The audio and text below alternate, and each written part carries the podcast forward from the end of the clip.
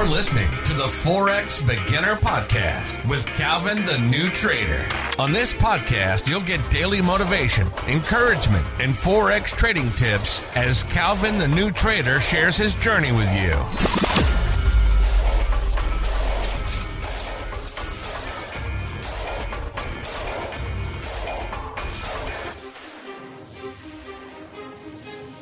Well, if your move didn't happen and you're still waiting for it, your alarms didn't get hit and nothing happened, then you don't need to remark up your chart. You're still waiting for that move to happen. You get what I'm saying? But if your move has already, like, if you already like executed a move on that chart, then you know you coming back into the market, you need to get a new, fresh perspective. So it's best to mark up your chart all over again. Like, just do it fresh because you want to you know, mark up support and resistance based off the move that price made today. You get what I'm saying? Yeah. Yeah. So you just want to mark up. Okay. So I'm marking up right now. Let's just say I just marked this up. Let's say I'm looking for a move, but price doesn't make a move. It just ranges all day.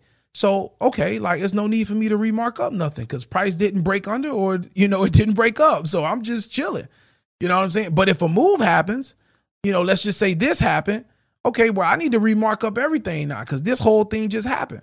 So I want to get a fresh perspective on what could happen next. So I want to mark up my support and resistance. I want to mark everything. I want to analyze the market from a fresh chart perspective. I don't want to come in with a preconceived notion of what this is. Because if I look at this, I'm thinking, oh, it's going to continue up. Or maybe I'm thinking it's going to drop down. What if it just want to retest and then pop back up? You feel what I'm saying? So I want to make sure if I have seen a move for that day, whether I caught it or I missed it, I need to come in the market with a fresh perspective.